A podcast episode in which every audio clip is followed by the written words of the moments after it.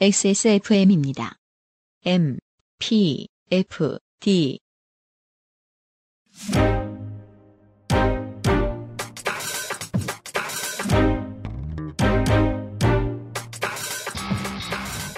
이현파입니다. Amplified 팟캐스트 이번 주는 록의 미래가 될지도 모르는 Nova Twins, Wet Leg, 실리카겔을 만나봅니다. 차트 시간 앨범은 20년대 힙합의 원탑 트래비스 스캇의 신보입니다. 23년 9월 마지막 Amplified 팟캐스트 호스트 유승균 PD 나와주세요.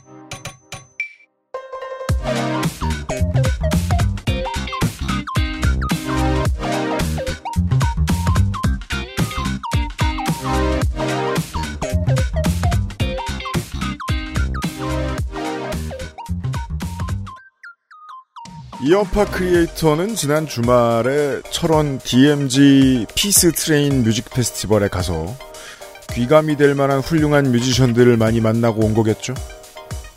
컨텐츠가 될 만한 분들을 만나고 왔고 근데 그걸 떠나서 너무 재밌게 놀고 왔죠. 맛있는 막국수를 먹으면서. 그리고 저는 이현파 크리에이터를 만날 때 주로 누구도 본받아서는 안 될 천둥 벌거숭이 뮤지션들의 음악을 종종 트는 편입니다. 오늘의 첫 곡은 Die Antwoord의 I Fink U Freeky입니다.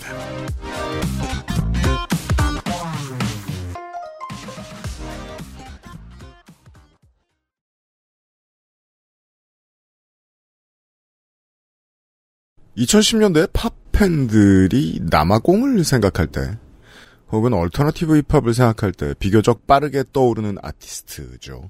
Die Antwoord의 I Fink U Freeky를 이번 주 첫 곡으로 들으셨습니다.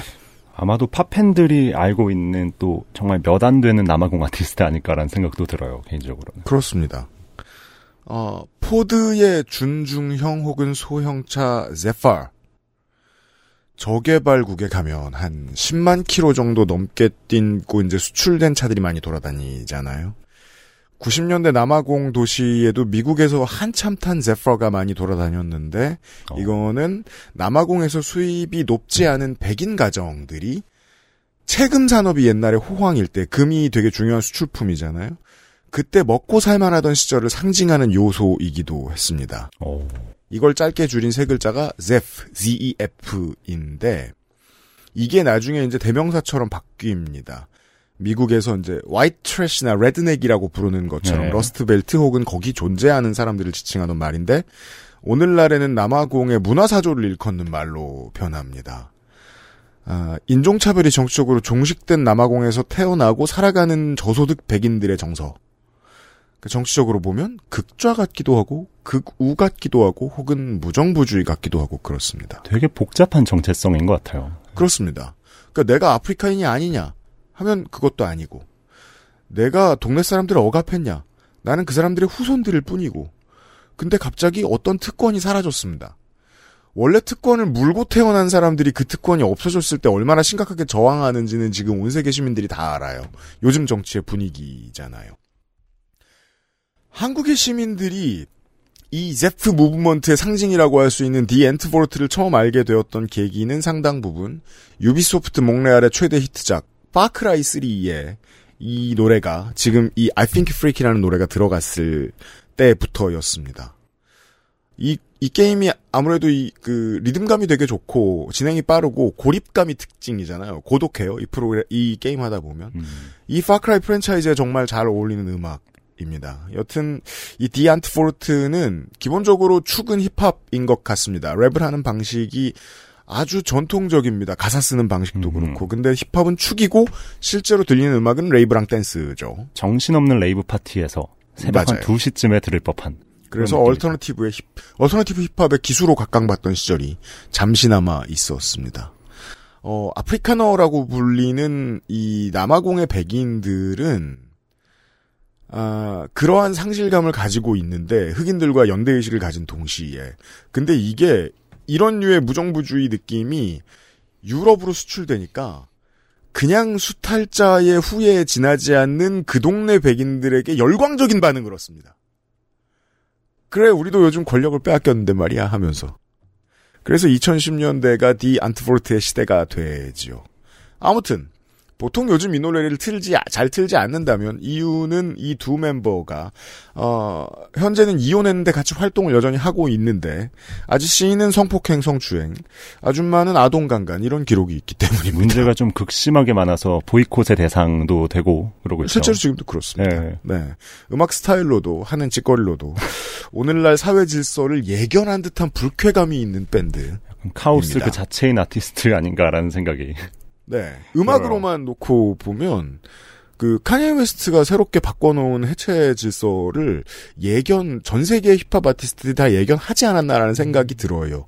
어디서 나와도 왜 2010년대 2000년대 중후반에서부터 2010년대 중반까지는 힙합을 곧 팝이라고 불렀단 말이에요.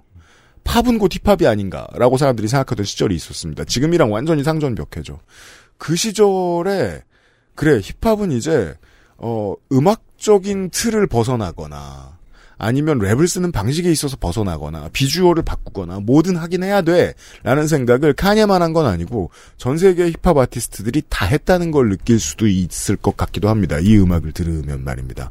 얼터너티브 힙합 얘기를 가지고 이번 주에 방송을 시작을 했는데 어 2023년판 얼터너티브 락에 대한 이야기를 이현파 크리에이터는 준비했습니다. 그죠? Die Antwoord의 I Fink U Freeky로 23년 9월 첫 주에 Amplified 팟캐스트 시작했습니다.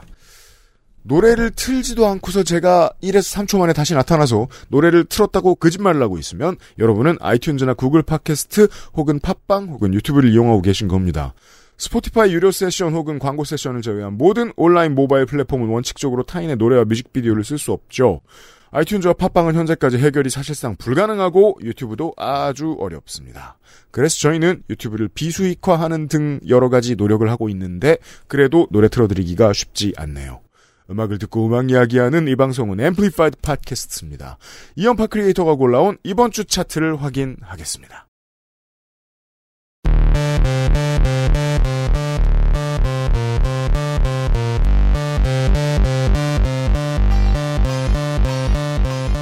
(9월에) 걸쳐 있는 (8월) 마지막 주 스포티파이의 앨범 차트입니다 하나는 미국이고 하나는 전 세계입니다 먼저 글로벌 앨범 차트부터 확인하시겠습니다 10위는 더 위켄드의 스타보이 옛날 앨범이죠. 역주행이란 말 아무데나 붙여도 다 들어맞는 게 이거 지금 7년 됐습니까? 이 앨범 꽤 됐어요. 그렇죠. 근데 이 앨범의 다이포유가 이제 역주행을 하고 있다 보니 네. 앨범까지 이제 덩달아서 차트에 이렇게 올라있죠. 제 말씀이 지금 틀리지 않다는 걸 느끼실 겁니다. 더 보시죠. 9위는 테일러 스위프트의 Folklore, 8위는 테일러 스위프트의 1989, 7위는 배드버니의 Un Verano Sin Ti, 6위는 Karol G의 Mañana Será Bonito, 어, sertanejo 장르의, 뭐랄까요, sertanejo 팝이라고 해야 되나요? 그냥 레게톤 장르로만 놓고 봐도 전 세계 매출 1위 아티스트가 이젠 됐습니다. Karol G였고요. 그렇습니다. 5위는 테일러 스위프트의 Midnights, 4위는 테일러 스위프트의 Lover, 3위는 페소 플루마의 Genesis. 페소 플루마 우리가 2회 때인가요? 3회 때인가요? 이 노르테뇨 장르에 대한 말씀을 드렸는데 보통 멕시코에서 나온 전통 장르의 파생은 노르테뇨라고 굳이 부르진 않습니다. 미국에서 나왔어야 노르테뇨라고 부르죠. 멕시코 전통 장르에 있어서는 우리나라랑 비교를 쉽게 해드리려고 막 비교를 하면 정동원? 인데 거기서 조금 더 젊은 팬이 많고 해외 어. 팬이 늘어난 버전 정도라고 얘기를 할까요? 이해가 싹 됐어요. 네. 2위는 Barbie The Album, 1위는 트래비스 스캇의 유토피아입니다. 미국 차트를 제가 일부러 11위부터 뽑아왔습니다. 어, 그렇네요. 11위는 모건 월렌의 Dangerous The Double Album, 10위는 테일러 스위프트의 1989, 9위는 테일러 스위프트의 Speak Now, 8위는 SZA의 SOS, 7위는 테일러 스위프트의 Folklore, 6위 테일러 스위프트- 스위프트 의 Lover, 독재 아닙니까, 거의. 5위는 페소 플루마의 Genesis, 4위 테일러 스위프트의 Midnight, 3위 Barbie The Album, 2위 모건 월렌, 월렌의 One Thing at a Time, 1위 트래비스 스캇의 유토피아입니다. 공통점 Barbie The Album이 어딘가에 걸쳐 있고 테일러 스위프트, 테일러 스위프트, 테일러 스위프트 이고 트래비스 스캇의 유토피아가 1위네요. 두 차트 모두 1위죠. 네. 앨범이 나온 지가 지금 한 달 정도 됐는데 계속 1위에 올라 있고요. 음. 빌보드 앨범 차트 1위 지키고 있고 또 최근에는 앨범 발매 며칠 만에 얼마 안 돼서 스포티파이 올해 가장 많이 재생된 앨범으로도 기록이 되었습니다. 그렇습니다. 2010년대의 힙합 그 자체. 음, 맞아요. 이제는 불명예스러울 수도 있지만 카니에의 음악적 적자.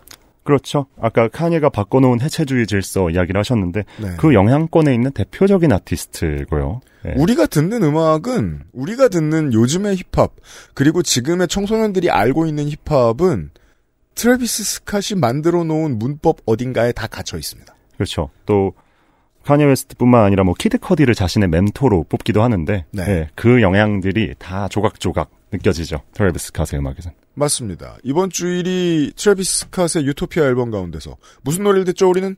My Eyes입니다.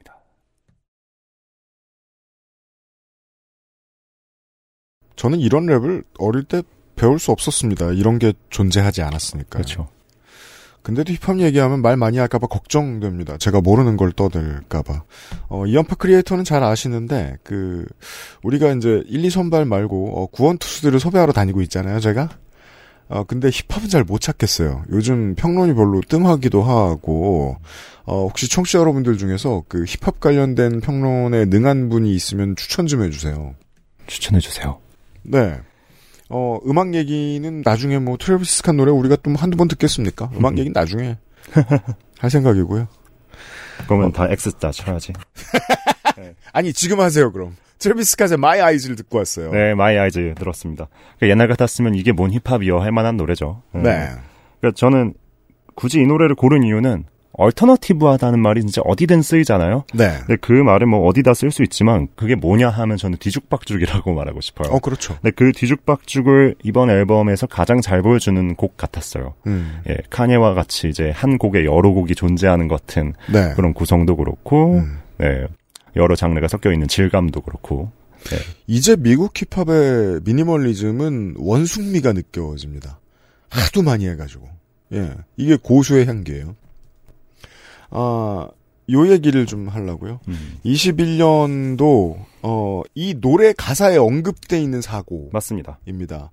애스트로월드 뮤직 페스티벌 콘서트 압사 사고가 있었습니다. 아, 저는 뭐 그냥 뉴스로만 읽었는데 이현파 크리에이터는 뭐 그때도 음악 열심히 들 테니까 기억하실 거예요. 그죠? 큰 비극이었죠. 네. 네. 또 심지어 애스트로월드 페스티벌은 트래비스 캇이 직접 주최하는 거였고 내 고향에서 한다는 거에 되게 자긍심을 가지고 있는 축제기도 했는데 어찌 보면 21세기 텍사스 출신 최고의 연예인이거든요. 그렇죠. 트래비스 캇은. 그렇죠. 금의환향이란 말에 딱 맞는 그런 콘서트가 될 수 있었는데 음. 그리고 트래비스 스캇의 공연 영상을 보신 분들은 아시겠지만 그냥 rockstar입니다. 예. crowd surfing, 뭐 관객들 위에 뛰어들고 이런 일들을 정말 잘하는데 사실 그런 무대 매너 때문에 압사 사고가 발생했다고도 볼 수 있어서 예. 네. 그 생각이 나가지고. 음, 당시에 사고가 났을 때 이제 트래비스 스캇은 그걸로 유명합니다. 저희 세대 뮤지션들만 해도 힙합은 대체 라이브 공연을 어떻게 하는 걸까에 대한 이념적 정립이 잘 안 돼 있었어요. 음, 그래서 어 오디오를 만들어내는 솜씨도 형편없었고 다른 장르들에 비해- 비해서 보컬을 어떻게 해야 완성도 높게 만드는지에 대한 고민도 분명하지 않았던 세대예요. 제 랩, 세대는. 래퍼의 보컬이요. 예. 네. 공연 문화를 완성한 아티스트로서 트래비스 스캇을 높게 치거든요. 음, 어, 그래서 더더욱이 이제 뭐 악명이 높았고 트래비스 스캇의 공연은 열정적이기로 거기에 탓을 한다는 게 좀 이상하다는 느낌을 많이 받아서 그때 제가 이제 시사면을 뒤지다 말고 요게 나와서 음. 찾아봤던 기억이 나요. 음. 보도로 이걸 자세히 봤는데 영상도 찾아보고 처음부터 관중이 쓸려 다니는 모습이 심상치가 않습니다. 영상을 보면 이런 공연 많이 본 입장에서 사람들이 사람들한테 쓸려서 움직이는 게 기분 좋은 수준인지 아니면 위협을 느끼는 수준인지는 행사 전문가가 아니라 이연파 크리에이터처럼 행사 자주 가는 사람 아니면 비디오 클립 많이 보는 사람이어도 압니다. 그렇죠. 직업의 포지션상 이걸 몰라야 하는 사람이 있는데 유일하게 아티스트입니다. 음, 아티스트는 이걸 열기라고 오해해야 하는 게 직업적 책임의 일부인 사람이라고 전 생각해요. 무대에서 사람을 미치게 하는 게 몫이니까요. 네. 그리고 무대 바깥에 커뮤니케이션 시스템. 음, 대부분의 경우는 컨트롤 포지션에 감독이 있죠. 카메라 뭐 해라, 지금 뭐 해라. 감독은 아티스트한테 direct message를 잘 날리지 않습니다. 음, 나라와 규모에 따라 다르겠지만 뭐 예를 들어 뭐 스포츠 아나운서나 뉴스캐스터처럼 귀 속에서 누가 말을 자주 하는 음. 그럴 때 듣고 뭘 하는 아티스트는 그게 아니에요. 그럴 필요가 없어요. 그리고 정신도 없죠. 네. 예. 아티스트는 자기 세계에 빠져 있는 게 임무니까. 음. 그리고 그런 감독한테 피드백이 많이 들어오는 포지션은 보통 무대 사운드랑 특수 효과랑 영상이에요. 음. 보아는 그렇게 피드백이 많이 들어오지 않아요. 게다가 이 공연은 이미 올 사람들에 비해서 보안 인력과 장비가 부족했습니다. 그게 알았죠. 본질적인 문제였어요. 예. 네. 이미 능력이 떨어지는 보안팀 내부의 커뮤니케이션도 잘 안 되는 판에 이게 감독한테 잘 흘러갔고 아티스트에게 잘 흘러 들어갔을 가능성이 제가 아는 선에서는 극히 떨어집니다. 그리고 트래비스 스캇의 무대가 온 거죠. 그러면 당시에 트래비스 스캇 같은 반응이 나오는 거예요. 계속 막 공연하다 말고 멈추고 살펴보고 멈추고 살펴보고 하다가 근데 내 할 일을 안 하는 건 말이 안 되니까 또 공연을 하다가 정확히 무슨 일이 벌어지고 있는지를 디테일하게 알 수는 없었으니까요. 즉 최소 한 주 최대 6개월 전에 보안 인력하고 장비 충원을 적절히 하지 않은 데서 이 사고는 정해진 거였던 거죠. 결국 시스템의 문제였다고 봅니다. 그러니까 미래를 예측할 수 있었다면 트래비스 스캇을 빼는 게 나을까요? 아니면 인력을 충원하는 게 나을까요? 쉽잖아요. 그렇죠. 최근에 공연 기획하는 친구를 만났는데 미국과 일본의 장점으로 선진화된 예측 시스템을 꼽았어요. 음. 어떤 아티스트를 들이밀어도 몇 명이 올지 어디서 하는 게 좋을지를 예측할 줄 아는 회사들이 있었다는 거죠. 그러면 시스템이 얼마 들어갈지, 철책이 얼마 들어갈지, 보안 인력이 얼마 들어갈지도 당연히 아는 거예요. 근데 왜 몰랐을까? 그 회사들이 코로나를 거치면서 인력을 줄이고 매출이 사라졌으니까. 음. 노하우가 같이 줄어들죠. 인력이 줄어들면. with 코로나 이후에 이런 일들은 미리 예견될 수 있었던 겁니다. 이런 류의 참변들은. 그리고 그때는 with 코로나 거의 직후였죠. 2021년이니까요. 네. 트래비스 스캇이 이 노래에서 나는 눈앞에 채이는 돈 쳐다보다가 사고를 일으킨 사람이라고 스스로 말을 합니다. 근데 제 생각에는 논리적으로 맞지는 않았거든요. 즉 적어도 책임지는 어른은 되고 싶다는 의미 정도의 발화로 보시면 되겠습니다. 이 노래 가사는.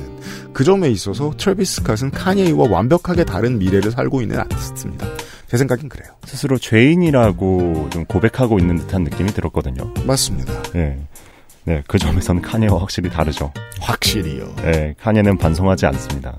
차트 이야기에서 트래비스 스캇을 만났습니다. 저희들은 광고 뒤에 이번 주 얘기 시작합니다. 앰플리파이드 팟캐스트는 global music distributor 플럭서스에서 도와주고 있습니다.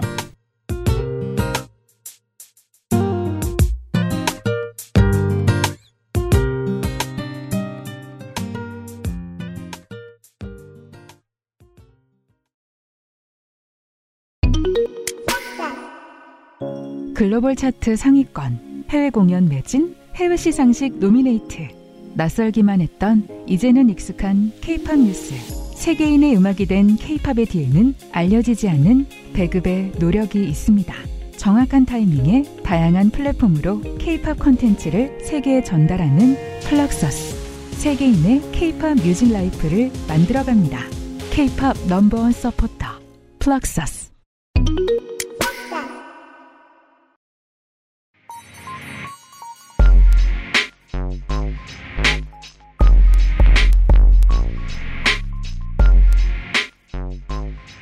이현파 크리에이터 이번 주에 준비하신 얘기는 뭡니까? 요즘 밴드 얘기입니다. 요즘 밴드 이야기. 예, 요즘 락 밴드. 그렇죠. 그죠? 그렇죠. 네. 어, 제가 운영하고 있는 유튜브 채널에 가끔 이런 댓글이 달릴 때가 있습니다. 뭐랍니까? 어, 제가 락이 정말 죽었을까라는 영상을 만들었는데 음. 이제 어떤 형님이 요즘 밴드 중에 들을 게 있나? 80년대와 비교하면 처참할 뿐. 네. 예, 다 애들 장난일 뿐이다. 이런 댓글이 달렸어요. 예. 그 형님은 어 50년대생들이 봤을 때 글램 메탈이나 듣는 동네 꼬마 아이입니다. 였을 가능성이 매우 높아 보였습니다. 그가 늙어서 지금 그 형님이 된 거죠. 왜냐면 그분이 실제로 건즈와 본조비를 프로필 사진으로 하고 계셨기 때문에 네. 예, 충분히 예측을 해봅니다. 저는 네. 그때 그 형님들을 양아치 취급하던 그 형님들도 압니다. 형님들의 형님들의 네. 형님들 예. 그들은 똑같은 사람들입니다. 형님들의 역사는 이어집니다. 락은 안 없어집니다. 아 그럼요 죽지 않고요 계속 좋은 밴드들이 나오고 있고 네. 예. 저는 비디오 게임처럼 보면 좋을 것 같아요. 옛날엔 대단했던 기술이 10년 뒤에는 요만한 소품이 되거든요. 아무 인디 개발자나 다 만들 수 있는. 음. 이제 락은 그런 겁니다. 누구나 가지고 놀 수 있는 소품입니다. 그래서 어떤 분은 힙합도 그렇게 되어 가고 있지 않냐고 얘기도 하시더라고요. 그렇게 된 지 10년 됐습니다. 그렇죠. 네. 예. 어, 첫 번째 트랙, 첫 번째 주인공으로 노바 트윈즈를 데리고 오셨나요? 아, 네. 노바 트윈즈라는 2인조 여성 밴드를 골랐고요. 제가 얼마 전에 도쿄 서머 소닉 페스티벌에 다녀왔죠. 그렇습니다. 뭐 물론 리암 갤러거나 블러 같은 옛날 아저씨들 보러 간 거였지만 음, 젊은 밴드들이 주는 충격도 너무 좋거든요. 그렇습니다. 네, 그런 의미에서 노바 트윈즈는 제가 이번에 가서 들었던 밴드 중에서 가장 신선한 충격을 주었습니다. 어떤 노래입니까? 안타고니스트입니다. 좀 전에 이연파 크리에이터가 얘기한 요즘 락은 들을 게 없다고 말한 형님은 아마도 펑크에 대해서는 그냥 좀 들을 만하다고 생각하실 것이고 펑크에 대해서는 금을 긋고 상종도 안 하실 가능성이 높습니다. 하지만 나이가 들면 들수록 많은 음악을 들으면 들을수록 펑크랑 펑크는 그냥 옆집 친구인 줄 알았는데 알고 보니까 형제자매예요. 어, 일단 같은 집안에서 났고요. 툭한 만납니다. 이런 식이죠. 맞아요. 흑인 음악의 그루비함과 약간 뉴메탈의 폭력성을 함께 확인할 수 있는 노래에서 전 되게 재밌었거든요. 제 나이 또래 어른들은 이걸 떠오르게 하는 이 경험을 이미 25년쯤 전에 한 번 했습니다. 기시감을 느끼게 되죠. 2022년 노래인데 Rage Against the Machine이 떠오릅니다. RATM이 소환될 수밖에 없습니다. 저도 보면서 계속 생각났거든요. 네. 저렇게 heavy bass면 잭 드 라 로차 랩을 해야 됩니다. 런던의 2인조 그룹입니다. 랩하는 톤도 잭 형님이 좀 생각이 나요. 약간 그리고 워낙에 하이톤이기 때문에 그 양반이 그죠? 예, 찢어지는 톤으로. 예. 예. 제가 지금 연식은 모르는데 이 양반들의 아무리 봐도 3학년 아니고 3학년이어도 1, 2반쯤 된 밖에 안 됩니다. 20대 후반에서 30대 초반으로 추측이 되고 있어요. 제가 열심히 구글링을 해봤는데 멤버들 나이가 나오지 그죠? 않습니다. 아시는 분들은 저 댓글 좀 달아주시면 되겠습니다. 기타리스트 에이미 러브 모 보컬이죠는 나이지리아 이란계 맞습니다. 예, 베이시스트 조지아 사우스는 호주 자메이카계입니다. 어떤 지역적인 이유로 이런 음악을 하게 된 사람들이 아닌 거예요. 그죠? 맞아요. 예. 제가 그래서 궁금해서 BBC 스코틀랜드하고 이거 인터뷰를 했길래 음악 프로에서 봤더니 어릴 때 둘이 똑같이 좋아했던 노래, 같이 따라 불렀던 노래로 요 세 곡을 고르더라고요. 오. 데스티니스 차일드의 서바이버, 미시 엘리엇의 Get Your Freak On, 도자켓의 티아타메라. 이건 또 요즘 노래니까, 도자켓은 요즘 사람이니까 요즘 듣고 있는 노래들 얘기하는 거예요. 어, 그리고 음악을 할 때 영향을 주었던 노래, 클럽에서 가장 좋아했던 노래로 프로디지의 파이어스타터를 꼽더라고요. 음, 대충 그림이 나오죠. 묻어납니다. 좀 해. 예. 아, heavy bass한 락 음악, 메탈 음악이나 혹은 아주 무거운 일렉트로니카 음악을 가져다가 비욘세나 도자 캣이 되고 싶었던 거죠. 동시에 힙합도 좋아하는 친구들이에요. 네. 충분히 funky합니다. 네, 그런, 그런 영향이 다 펑크입니다. 느껴집니다. 네. 이런 실험이라고 생각하니까, 그니까, 펑크와 펑크를 음, 하, 하드코어 메탈과 펑크를 집대성했던 우리는 RATM을 기억하지만 더불어서 이 사람들의 출신이나 이질적인 배경 같은 걸 놓고 보면 당연히 앞에 이제 리빙 컬러나 네. 아이스티의 바디 카운트 같은 메탈 밴드가 떠오르죠. 이런 실험은 계속 지속돼 왔습니다. 다만 그게 아이돌인 경우도 있다라는 걸 볼 수 있네요. 음, 아, 아이돌적이라고 보셨나요? 아이돌이죠 이쯤 되면. 비주얼적인 거라든가, 네. 색감이라든가. 우리 네. 지난주에 그 김원우 평론가하고 얘기했지만 여길 갖다가 이걸 かわいい 메탈이라고 부를 수는 없잖아요. 애니메 팬이 이렇게 자라서 이렇게 된 건 아니잖아요. 어, 근데 여기서 조금만 순해지면은 아이돌이 될 수도 있을 것 같아요. 네. 어, 누군가에겐 아이돌 취급을 받고 있을 그렇죠. 겁니다. 맞습니다. 본인들은 모를 수도 있을 것 같아요. 신경 안 쓸 수도 있을 것 같아요. 왜냐하면 어, 레이저 겐스터 머신에게 영향을 받은 밴드들이 뭘 어떻게 해서 자기들에게 영향을 줬는지 굳이 알 필요 없거든요. 그냥 들으면 느껴지니까요. 네. 다만 40대가 듣기엔 헉 하고 떠올랐습니다.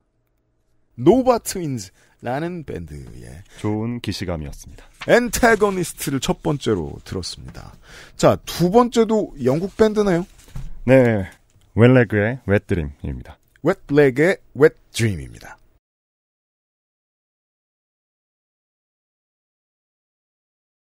이현파 크리에이터가 생각하는 브릿팝에 대해서 설명 좀 해주세요.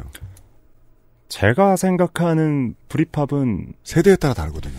어 근데 사실 브리팝이라는 단어 자체가 장르가 아니에요. 이건 네. 케이팝 같은 거예요. 영국 매체가 만들어낸 되게 작위적인 단어죠.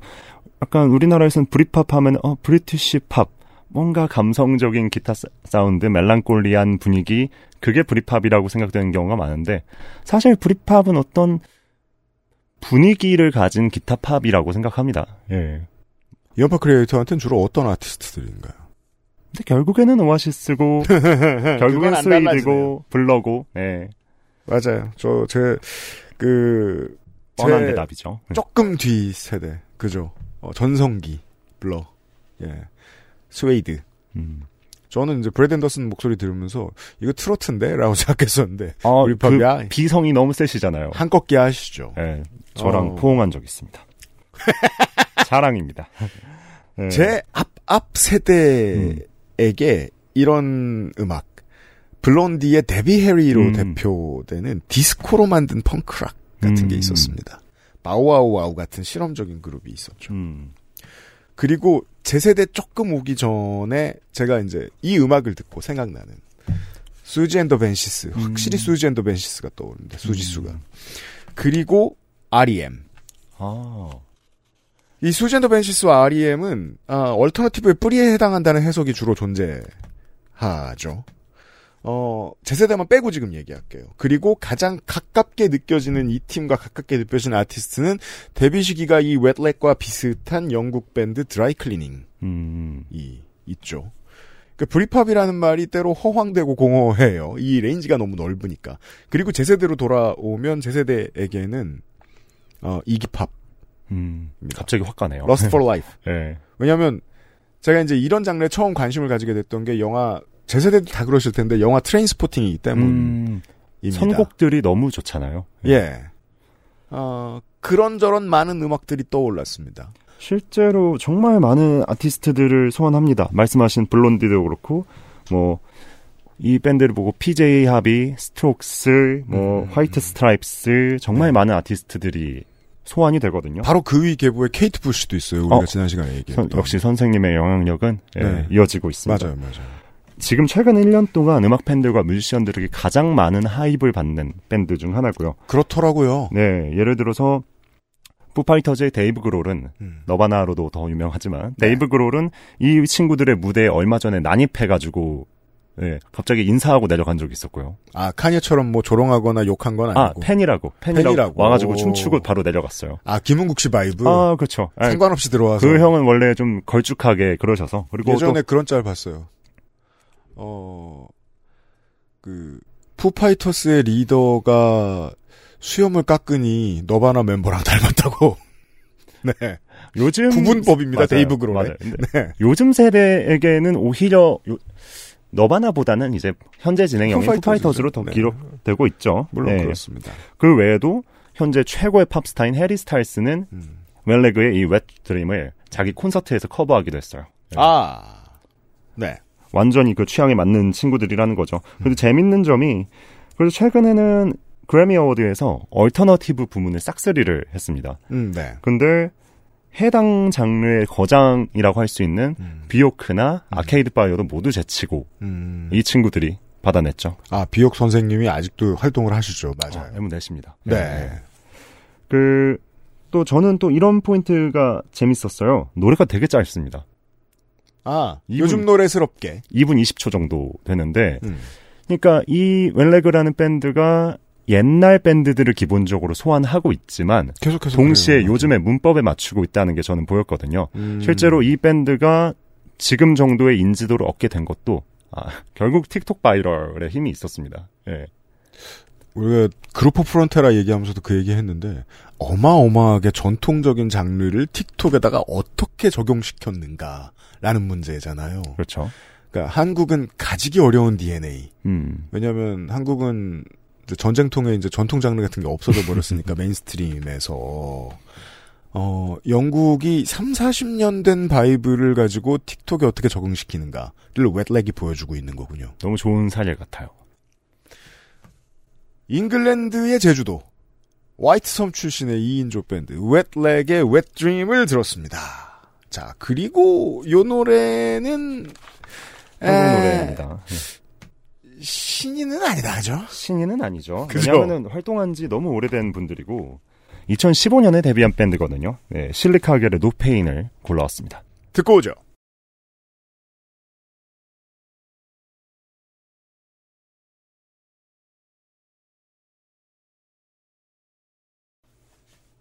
실리카겔의 NO PAIN을 듣고 왔습니다. 저희 지금 녹화하는 곳에서는 실리카겔의 뮤직비디오를 보고 왔는데요. 아, 사이즈 안 맞는 정장. 어, 맞아요. 혁오 때부터 유행하고 있는. 그죠. 그리고 보통 뮤비에서는 열심히 안 보여주는데 저 뮤비의 주인공은 저 멤버들이 아니고요. effector들입니다. 음, 이 이펙터는 악기 안 하는 사람이 보면 무슨 물건으로 보이지도 않아요. 그냥 떨어뜨린 쓰레기 같이. 음, 하지만 이걸 색깔별로 배열하는데 베이시스트와 기타리스트들은 어, 안장을 하죠. 그렇죠. 예. 어, 오늘은 컴프가 노란색이면 안 되는데? 이러면서, 그 공연 나갈 때 그런 거 생각 많이 하고, 그걸 굳이 열심히 보여준다? 예. 계속해서 음악 얘기만 하고 있습니다, 이 노래는. 그러네요. 재밌어요. 예. 아, 실리카겔. 저는 지난 한 달 동안 여러 공연들을 보면서 인천 펜타포트 그리고 음. 엊그제 철원 DMZP 스트레인에서 실리카겔을 다 나왔어요? 다 보았는데요. 어떤 세대 교체가 일어나고 있구나.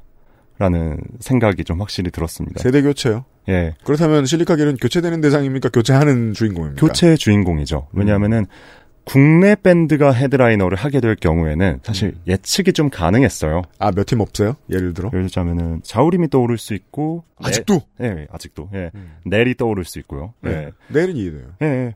그런데 실리카겔을 다음 아 그리고 이제 뭐 최근에는 잔나비도 있고요. 잔나비가 있겠죠. 네.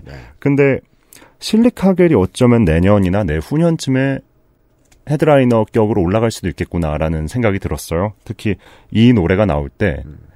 정말 제가 최근에 들어본 것 중에 가장 큰 떼창이 나왔고 음. 낮 4시쯤에 이 노래를 오프닝으로 해서 등장하는데 네. 그날 headliner인 스트록스보다 사람이 더 많았습니다. 예. 전 세계 어느 나라를 가나 rock 뮤지션들이 하는 말이 되게 비슷합니다. 바닥이 좁다. 음. 왜냐면 어느 공연을 가나 서로 서로 계속 만나기 때문에 아는 얼굴이구먼의 연속이거든요. 여기에서 줄 서고 여기에서 위로 올라가고 아래로 끌어내려진다는 사실을 본능적으로 직감을 하게 되나 봐요. 그래서 한 순서 뒤로 갈 때마다 내가 성공했다는 생각이 팍팍 들 수도 있을지 모르겠어요. 음. 실리카겔은 지금 그런 흥분에 휩싸여 있을 가능성이 좀 있을 수도 있겠어요. 어, 일단 No Pain이라는 곡을 기점으로 밴드의 위상이 좀 확실히 달라지긴 했거든요. 음. 예. 현, 이제, 이 밴드가 데뷔한 건 2015년이고, 음. 그때는 계속 좀 줄곧 난해한 psychedelic과 비디오 아트 같은 것을 내놓는 밴드고, 네. 늘 좋은 평가를 받았지만, 그냥 소비하는 사람들만 소비하는 정도의 선에 멈췄죠. 음. 근데 어느 시점부터 이제 대중성을 조금 장착하고, 음. 그리고 물론 뭐 비주얼 마케팅의 힘도 있습니다. 예, 이런 잘 만든 뮤직비디오나 화보처럼 찍은 그런 앨범 아트, 또 패션 브랜드와의 콜라보 이런 것들이 밴드의 힙한 이미지를 완성한 측면도 있어요. 네. 그리고 덕질하기 좋은 점들이 많이 있다는 것도. 음. 예. 하지만 결국에는 음악의 힘이 밑바탕이 되지 않으면은 음. 어, 지금 정도의 하입은 저는 불가능한 것 같고요. 일주일 네. 만에 최근에도 신곡이 나왔는데 일주일 만에 유튜브 조회수 100만 건을 넘었더라고요. 예. 음. 현재 그런 국내 밴드는 몇 되지 않겠죠. 예. 네. 어, 저는 이 노래가 일종의 지금 송가에 벌써 가까워졌다는 생각이 들었어요. 약간 음. Z세대 락 팬들의 네. 송가가 되었다는 생각이 들었어요. 음. 특히 뭐 이 곡의 첫 가사인 뭐 내가 만든 집에서 모두 함께 노래를 합시다. 소외됐던 사람들 모두 함께 노래를 합시다. 아, 그렇게 시작하군요. 네, 그 가사가 나올 때는 약간 사람들이 종교 부흥회처럼 따라 부릅니다. 음. 예. 그러면서 그 현장에서 모두가 물론 아티스트도 어떤 정서적 위안에 대해서 쓴 이야기라고 하더라고요. 음. 근데 이 가사 자체가 음, 요즘은 조금 촌스러운 말이 될 수도 있는 연대와 유대감 같은 것을 확인하는데 음. 사람들이 아주 뼈저리게 느낀 것 같았어요. 요즘 연대하면 카르텔이죠. 아. 대중성. 이, 저도 이제 꽂히게 되는 게 저는 이제 레이블의 측면에서 음, 생각하게 됩니다. 아, 일단 장르 얘기부터. 음. 저희 스튜디오는 마포 갑 지역구에 있어요. 저는 마포 을로 잘 넘어가지 않습니다. 어떻게 마포 갑이 나오는지 벌써 궁금한데. 왜냐면 네. 마포 을로 가죠? 네. 그러면 5분에 한 명, 한 번씩 아는 사람을 만납니다. 아직도. 음, 맞아. 그 얘기 하셨어요. 예. 마포 갑에는 직장인 아니면 원주민들밖에 없거든요. 여긴 편해요. 설렁탕 집을 가도 날 아는 사람이 없습니다. 영원히 없습니다. 근데 편의점을 가도 아는 사람이 나옵니다. 마포 을에 가면. 홍대신이란 그런 의미예요. 마포 갑과 마포 을은 완전히 다릅니다. 분리를 해야 되는 거 아닌가요? 그니까 말입니다. 네. 예. 마포 을 음악, 홍대 음악, scene에서 모든 아티스트들이 괴로워할 수밖에 없는 문제입니다. 누가 채찍질을 안 해주고 누군가가 영감을 주지 않으니까 대중성을 어떻게 확보해야 될지에 대한 전투력이 생기지 않아요. 음. 그 측면에서 레이블을 보게 됩니다. 한국 한때 한국 indie rock의 악의 제국 뉴욕 양키스 붕가붕가 레코드가 이제까지 기준으로 하면 내놓은 시장의 최고의 결과물은 누굴까? 새소년과 실리카겔이잖아요. 한국 음악은 지역색이 없는 게 아니고 평단이 그 지역색을 분석하는데 열렬히 달려들지 않았을 뿐이라고 저는 생각을 해요. 지역색이요. 음. 평단도 사정이 있어요. 분석할 수는 있는데 그래봤자 였기 때문에 어쩔 수 없다. 한국과 영국처럼 지역 간 교류가 어렵지 않은 나라들은 그럴 수밖에 없을 겁니다. 뭐 먼 미래에 중국이 정치의 이름으로 아티스트를 재단하지 않는 시대가 온다. 만약에 온다. 그러면 중국도 미국처럼 수천 수백 가지 장르가 쏟아지겠죠. 음. 그렇지만 한국은 그렇진 않을 거라고 생각해요. 어, 대신 영국이 그 계층 간에 서로 다른 음악이 있다면 맞습니다. 한국은 출신 대학이 종종 상황을 가를 때가 있습니다. 오, 약간 저 공감이 좀 달라 그래요. 예. 한국의 터부죠. 학교는 원래 그 자부심과 소속감의 요람이 돼야 돼요. 전 실제로 제가 나왔던 모든 학교를 다 좋아하고 좋은 추억들이 있어요. 근데 한국에서 대학은 곧 계층일 때가 많다 보니까 그 소속감조차도 천박하다고 생각하는 사람이 있지만 전혀 그렇지 않습니다. 저는 전혀 완전히 나눠서 봐야 된다고 음. 생각합니다. 그 소속감은 사람의 마음을 움직이고 지들끼리 만나게 합니다. 서울대판인 붕가붕가 레코드가 이걸 보여줍니다. 물론 어, 실리카겔은 서울예대 출신 아티스트들입니다만 네, 뭐 네 명 중에서 한 분 빼고 모두 서울예대 출신이에요. 맞습니다. 그리고 이 서울대판인 붕가붕가 레코드의 모토 지속 가능한 딴따라질이라는 모토가 저는 실제로 아티스트들을 움직였다고 생각해요. 나 이걸로 돈 벌어서 먹고 살겠어 라는 의지를 가져야 blueprint가 보이고 음. 그 청사진이 있어야 거기에 따라서 자기를 채찍질하면서 음악에 계속해서 대중성을 집어넣거든요. 그 훈련은 가만히 앉아서 알바를 해도 되고 프리터를 해도 되고 직장을 다녀도 된다고 생각하는 아티스트에게는 생겨날 수 없는 의식이에요. 붕가붕가 레코드 출신 뮤지션들이 종종 그 전투력을 가지게 됩니다. 딴따라질을 지속 가능하게 하기 위해서. 현재까지의 그 현신이 실리카겔로 보입니다. 저는. 그걸 그리고 매직 현재 있어요. 매직 스트로베리 사운드의 소속 아티스트들이기도 하고요. 어, 그게. 맞습니다. 네. 매직 스트로베리 사운드에서는 또 이제 제가 아까 비주얼 마케팅 이야기를 했지만 음. 그 부분에 대해서 되게 특화된 어, 레이블이기도 하거든요. 아, 네, 그렇습니다. 근데 그런 지점에서 네. 그런 비주얼적인 면을 특화시킬 수 있는 능력이 또 지속 가능한 딴따라질에 더 기여를 하는 것 같아요. 예. 그렇습니다. 그리고 또 아까 제가 말씀드린 그 레이블이 가지고 있는 음악적 특성, 저는 일단 다른 음악적 일관성은 못 찾아냈어도 대중성을 가지겠다는 강력한 의지만큼은 전 언제나 붕가붕가 레코드의 아티스트를 보면서 느끼거든요. 그 의지의 코드만 놓고 생각해도 어, 매직 스트로베리 사운드의 다른 아티스트들하고 구분이 됩니다. 10cm나 옥상 달빛이 실리카겔하고 비슷한 결이라고 생각할 수는 없잖아요. 다르죠. 예. 어, 근데 No Pain 같은 경우에는 사실 이 노래가 나왔을 때 팬들 중에서 놀라는 분들이 많았어요. 그래요. 네. 왜냐면 이 정도로 보컬이 잘 들리는 곡이 없었기 때문에. 네. 어, 갑자기 보컬이 왜 이렇게 잘 들리지? 음. 가사가 들리네. 그 전까지는 이 실리카겔의 보컬 김한주 씨는 어, 보컬을 최대한 좀 오히려 악기 뒤에 두고 음. 예, 흩뿌리듯이 노래하는 식으로 했었다면 네. 어, 최근 몇 년간에는 음. 가사가 그 어느 때보다 좀 잘 들리게 노래하고 있긴 해요. 물론 이게 대중의 기준에선 여전히 잘 안 들리는 가사일 수 있겠지만 하지만 한 발 더 내민 거죠. 어, 내밀었죠. 그리고 캐치한 기타 리프가 있습니다. 예. 네. 이게 계속 시가 가장 떠올리게 돼요. 적당한 표현인 것 같아요. 네. 이게 계속 떠올라요. 네. 네. 그 일부러 애쓴 거죠. 우리 아예 모르는 우리가 가본 적도 없는 어떤 곳에 계신 당신이 들을 때까지 음. 라는 생각을 해본 거죠. 아티스트가 그거 하는 게 쉽지가 않습니다. 우리가 지난 시간에 나스가 그 나이 먹고 소위 16비트에 갑자기 적응하게 된 얘기 나누었는데 음. 그것도 결국 지금 그 위치까지 간 사람도 대중한테 한 발도 다가가겠다는 의지가 생겨서 그런 거거든요. 저한테 실리카기는 그런 의미가 있습니다. 그런 한 발짝을 내딛었기 때문에 저는 이 노래를 몇만 명이 따라하는 모습을 보게 될 수 있었던 것 같아요. 네. 내년 내후년엔 더 많이 이제 행사 가시면 그런 걸 보실 수 있겠습니다. 그럴 것 같습니다. 네. 네. 이번 주의 이야기. 어, 상황을 시대를 교체하고 있는 락 아티스트들을 만나 보았습니다. 언젠가는 교체 당할 분들도 이야기를 하게 될지도. 좋아요. 저는 네. 그게 더 재밌어요. 아, 제가 마음이 약해서 그런 얘기는 못해요. 저한테 던지십시오. 광고 듣고 돌아오겠습니다.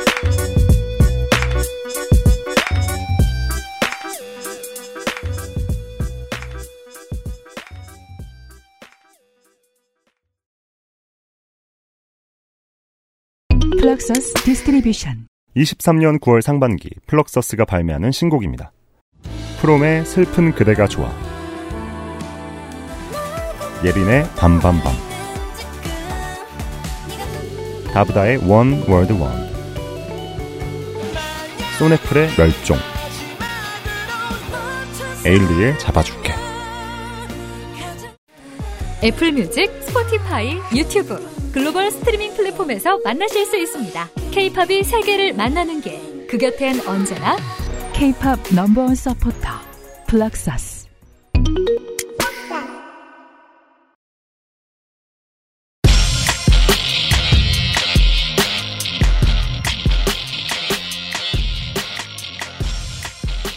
이번 주 From the Vault의 이현파 creator가 골라온 트랙은 지난주 콜라의 노래보다 1년 전에 나왔네요.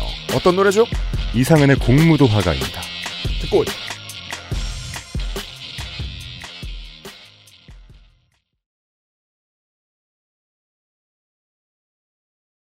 왜 이상은의 공무도하가죠? 어, DMZ 피스트레인 철원에 제가 다녀왔죠. 아 네. 그렇죠. 토요일에 출연을 하셨어요. 뭐야 아직 그거 안 띄었잖아요. 어떤 거요? 티켓 아, 손목에 사실 손목 이거 예, 안 뗐고요. 이것도 슬로건 굿즈예요. 이거 15,000원 주고 샀는데 매우 예쁩니다. 예. 맞다. 어, 네. 홍보는 아니고요. 어쨌든 어, 아니라고요? 네. 말씀하세요. 토요일에 네. 이제 이상은 씨가 저녁 9시쯤 되는 시간에 출연을 하셨어요. 음. 그래서 대부분 이제 20대, 30대 관객들이 많이 있는데 네. 어, 굉장히 분위기가 좋았습니다. 저는 굉장히 눈물에 해픈 편인데, 예, 음. 언젠가는과 삶은 여행을 들으면서 저도 모르게 오열을 하고 있어가지고 옆에서 친구분이 현파 씨 울지 마세요. 이러고 있더라고요. 어, 아쉽게도 오늘 선곡한 공무도 하가를 부르시지는 않았습니다. 네. 그래도 아주 공력이 묻어나는 라이브를 들려주셨고요. 음. 어, 오늘 alternative 얘기가 나왔는데, 아 그렇죠. 이거야말로 alternative 아닌가. 음. 그러니까, 예, 제 3살 때 나온 노래인데요. 어, 어 그렇군요. 95년 노래고요. 네, 언, 네. 언젠가는이 저 태어나기 전에 나왔더라고요. 음. 네. 네. 네. 근데 참 재미있는 모델이라고 생각해서 예, 또 마침 공연도 봤겠다 음. 예, 선곡을 하게 됐죠. 네. 공무도하가 이 트랙이요? 아니면은 이상은이라는 아티스트가? 이상은이라는 아티스트를 잘 축약해서 보여주는 게 이 앨범 아닌가. 아. 그렇죠. 네. 네. 뭔가 그래서 저는 오늘 alternative 록으로 분류되는 이런 아티스트들을 소개하다가 음. 좀 자연스럽게 좀 떠오르기도 했어요. 아 그렇죠. 음, 제가 아까 뒤죽박죽이라는 말씀을 드렸지만, 음. 예, 이것도 역시 좋은 뒤죽박죽의 예가 아닌가 하는 생각이 들었거든요. 네, 시장 한복판에 훅 하고 들어온 그 뒤죽박죽을 보통 alternative라고 불렀고 그렇습니다. 시장은 잘 못 들어오고 노래는 멋있는 것 같다라고 생각하면 90년대, 80년대 사람들은 이걸 world music이라고 불렀죠. 아, 요즘은 잘 안 들리는 표현이에요. 그러고 보니. 맞아요. ethnic 혹은 world music 음, 이런 걸 실험하는. 그래서 이제 되게 오랜 기간 동안 한국의 평론가들이 고민을 많이 했는데, 아, 이상은의 이 실험을 무엇이라고 규정 지을 것인가. 적어도 제가 봤을 때는, 아, 한국의 world music의 첫 발. 정도로 보면은 저한테는 적당한 표현이 음. 아닌가 싶습니다. world music은 이런 것이 있죠. 그러니까 우리가 아는 이런 패턴 world music이라고 부를 수 있다면 이걸 현재 완성해가는 한국에는 두 번째 달 같은 아티스트가 있는 음. 것이고 이쯤 되면 완성형이죠. 이 사람들은 늘 밥 먹듯이 그것만 하고 있는 사람들이니까. 저도 두 번째 달에 그 춘향가 앨범을 개인적으로 환상적입니다 라이브. 예. 네, 저도 그 김준수 명창하고 같이 공연하는 거를 보면서 네. 입을 떡 벌렸던 기억이 있는데 그런 식의 도전이 있을 수 있는 거예요. 우리 저 방송에 지난주에 소개해드렸던 앙군도 보통 월드뮤직 아티스트로도 분류가 되는데 왜냐하면 이제 미국 시장이 받아들여준 월드뮤직 아티스트로 90년대에 대표적이었던 독일 마이클 크레트의 이니그마. 그러니까 2010년대에 낸 앨범이 이제 보컬이 앙군이었거든요. 아, 그런 류의 지역색을 여러 개를 섞어서 만들어낸 웅장함으로써의 월드뮤직이 있는가 하면 아예 어, 만국 공통의 어떤 감성을 만국 공통의 악기들을 가지고 만들어내는 사카모토 류이치의 실험도 월드뮤직일 수 있는 겁니다. 네. world music으로서의 이상은의 음악을 한번 저는 얘기를 해봤고요. 예. 저희 세대에게는 사실 아 저는 뭐 world music 얘기가 나오긴 했지만 네. world music으로서의 이상은을 기억하는 사람보다는 음. 역시 킬러 싱글로 기억하는 사람들이 많긴 할 거예요. 아, 그렇죠. 예. 사실 저랑 같이 공연을 보던 친구들도 계속 담다디 담다디 담다디 불러달라고 그거 하면 퇴장 조치 아닌가요? 이거는 약간 라디오헤드 공연 가서 Creep 불러주세요 하는 거랑 조금 비슷한 건데 아 담다디를 종종 부르시기도 합니다. 예. 음, 네, 하시는 것 대중적인. 음. 대중적인 히트곡을 안 부르시지 않아요. 오히려 되게 가족 편안한 분위기로 어, 여러분 이런 옛날 노래도 좋아하는군요 하면서 막 되게 음. 즐겼는데 담다디를 부르던 시절의 이상은은 영락없는 아이돌 가수였죠. 아이돌 중에 아이돌. 예, 예. 이었습니다. 가장 hip하고 멋있는 girl crush 언니. 예. 네. 이상은이 이 놀라운 노선 전향을 하지 않았다면, 어, 서태지와 듀스도 조금은 다른 미래를 살았을 거예요. 분명히. 네. 멀티버스. 네. 1, 2년 뒤에 후손들, 후배들이니까 말이죠. 음, 그죠. 네. 네. 담다디가 88년, 89년 맞습니다. 이건데 공무도화가가 95년이니까요. 예. 네. 그 6년이 아 물론 그 사이에 나온 앨범들도 많은 변화를 보여줬었는데, 음. 예. 아까 말씀하신 언젠가는. 네. 네. 언젠가는 이전의 앨범들도 마찬가지로 다양한 장르적 접근들을 하고 있었고요. 음. 네. 어, 저는 이런 재밌는 아티스트의 좀 예전 노래들을 함께 그냥 들어보는 것만으로 좀 의미가 있다고 생각을 했습니다. 네. 한국에서 alternative적인 실험을 했는데 그게 오랫동안 남은 아티스트 얼마나 있을까? 음. 있는데 모르는 경우가 좀 많을 것 같아요. 개중의 평론가들이 가장 사랑하는 음. 이상은의 공무도하가를 들었습니다. 여기까지 Amplified podcast였습니다. 스포티파이에서는 라이브러리에 추가, 재생 목록에 추가, 다운로드, 유튜브에서는 좋아요, 댓글, 구독 잊지 마시고요. 대한민국이 정치의 이름으로 아티스트를 재단하는 시대가 돌아오지 않기를 바랍니다. 끝! XSFM입니다. M, P, F, D,